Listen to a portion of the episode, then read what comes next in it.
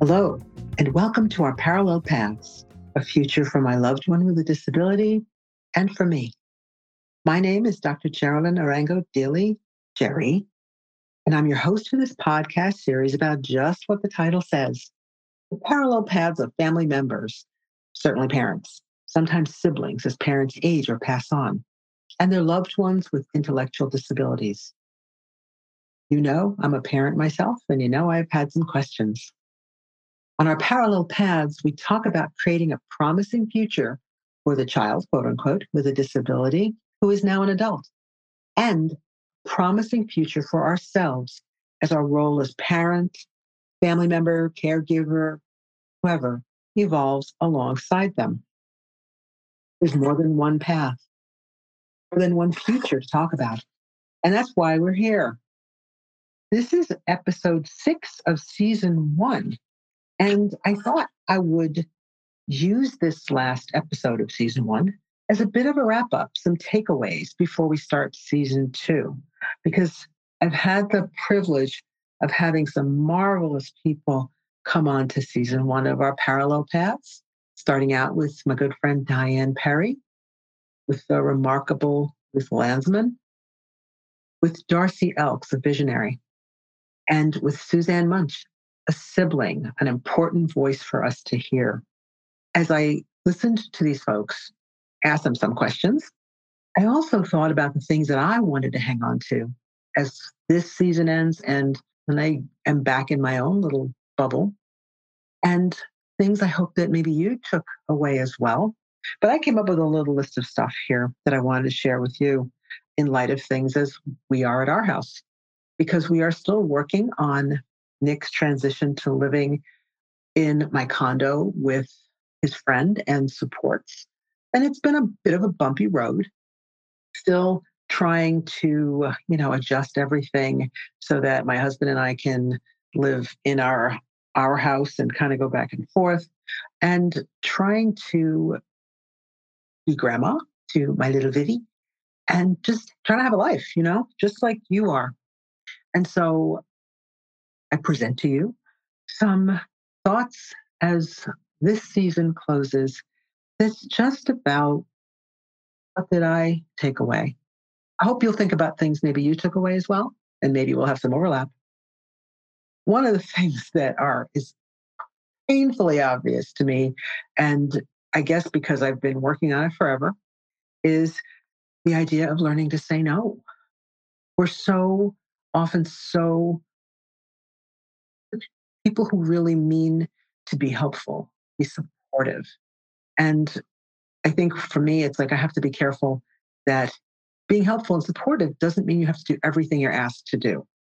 And for me, learning to say no was a takeaway. Still working on it, but having heard it from other people, and also that they struggle with it too, I know that I have work to do. Another takeaway: to learn to ask for help. It doesn't mean you have to be in some desperate place.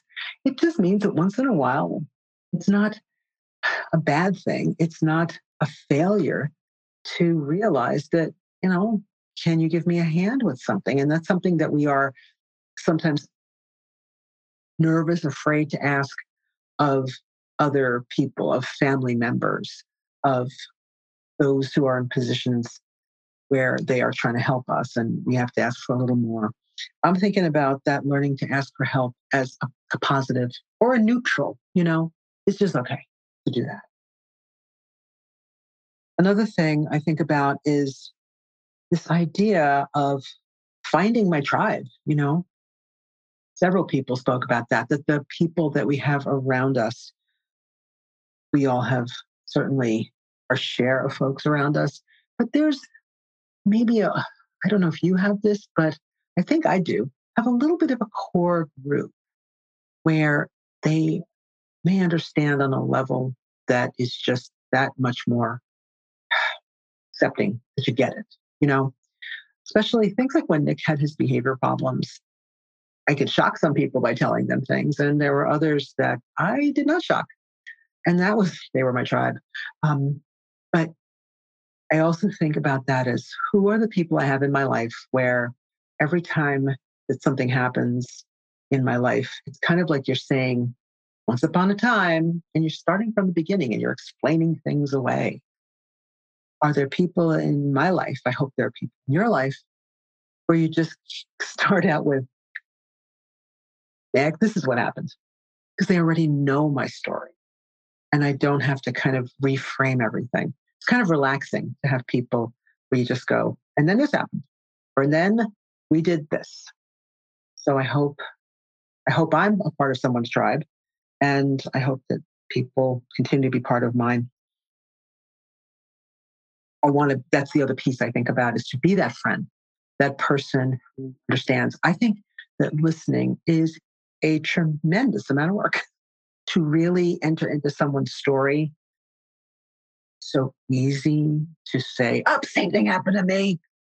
To just shut up and listen, to empathize, to, you know, validate, to just listen. And so I'm hoping that I can continue to try to be that friend, that person who just has to understand. There may be a point for the wisdom sharing, but maybe sometimes you just need to let people talk. And it's hard, but I think it's a good thing. One of the things that we spoke about and Suzanne spoke about was the sharing of information. I think about this in terms of who needs to know what Nick might need if I were gone tomorrow, the big gone, you know, especially because I am the mom, dad has already passed. But what happens if something really bad happened to me? And, you know, I kind of think I'm going to live forever. I think we all kind of think we're going to live forever. But share the information with whoever really needs it.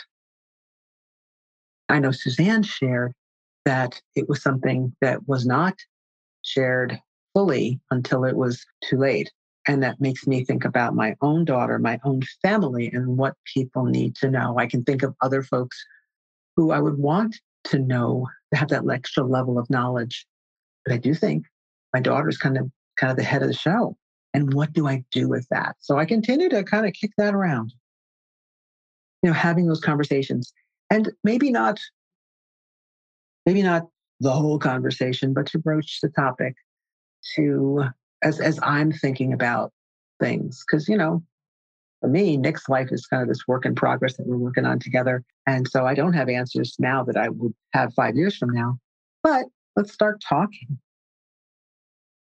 There's some wonderful tools that people spoke about, life course tools, paths, all these person-centered planning tools. And we're very, very interested in these as ways to help with our family's vision. So one thing, use them whenever, you know, it's not too late to have a vision. Oh, my child is, my son, my daughter is 40. And you've already got the tools for a vision because you have that person. And so for us at our house, the vision continues to evolve. The vision 10 years ago doesn't look like it did now, but that's okay. So I think with people, even if we don't have, we're like, oh, I never thought about that. That's okay. Think about it now. When I said try the tools on yourself, all those tools, like at lifecoursetools.com or inclusion.com, you can find these. You can Google a picture of a path and try them out on yourself. I've done that. Where it's just like, I'm just sitting here by myself, playing around with this for myself. What would I like to be doing in 5 years? It helped me to make some decisions in these last couple of years where I had to figure out, could I afford to actually leave my full-time job and pick up other work and, you know, just have that kind of flexibility, and looking at using those tools on myself helped me to see that while it wouldn't necessarily be easy, it could happen. If you look up life course tools, if you look up ads or maps, these acronyms. Try that on yourself. Print one out. Because this podcast is about creating a future for yourself as well as your loved one with an intellectual disability. So that's all right. I try to do it, and it doesn't hurt, you know? Dignity of risk. Wow. One of my favorites. Thinking about the dignity of risk. A ship is safe in the harbor, but that's not what ships are for. And we just took on a new overnight person. And Nick was home with this person for the first time this past weekend.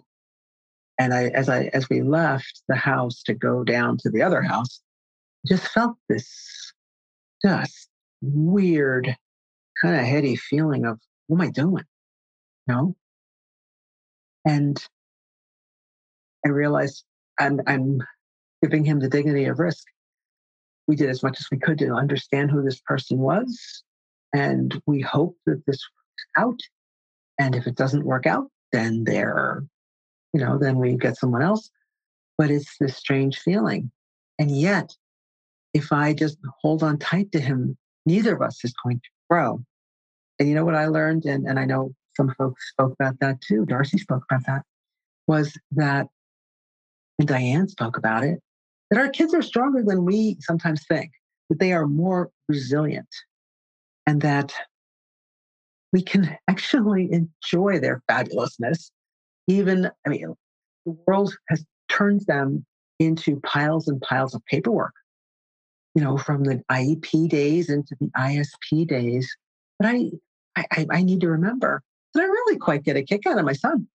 And I know that everyone I interviewed gets a kick out of their loved one as well, that their sparkle and their joy and their weirdness and their quirkiness and their just whatever is a gift to all of us, and that it's going to be okay. And not maybe not the okay that we think it's going to be, but it's going to be okay. And I want to leave you with that thought, because I truly believe in the end, even though it may not be the okay we planned for, that we're going to be okay. They're going to be okay. And we may have to do the extra work, get ourselves to be okay too. Depends on who you are, you're at. But for me, I know it's a little bit more of like, oh yeah, don't forget yourself. And so I hope that you take care of yourself. And thanks so much for taking time to listen this season, because we've got another season coming up. Thanks for joining me on Our Parallel Paths today. I hope you will like the podcast. I hope you'll subscribe to the podcast, rate the podcast. And I really hope that you return to listen and to learn from stories of people like you and me and our loved one with a disability on our parallel paths. I know you're busy. I know you got a lot going on. I got a lot going on too, but I'm glad you're here. I'll see you soon. See you next time. Bye.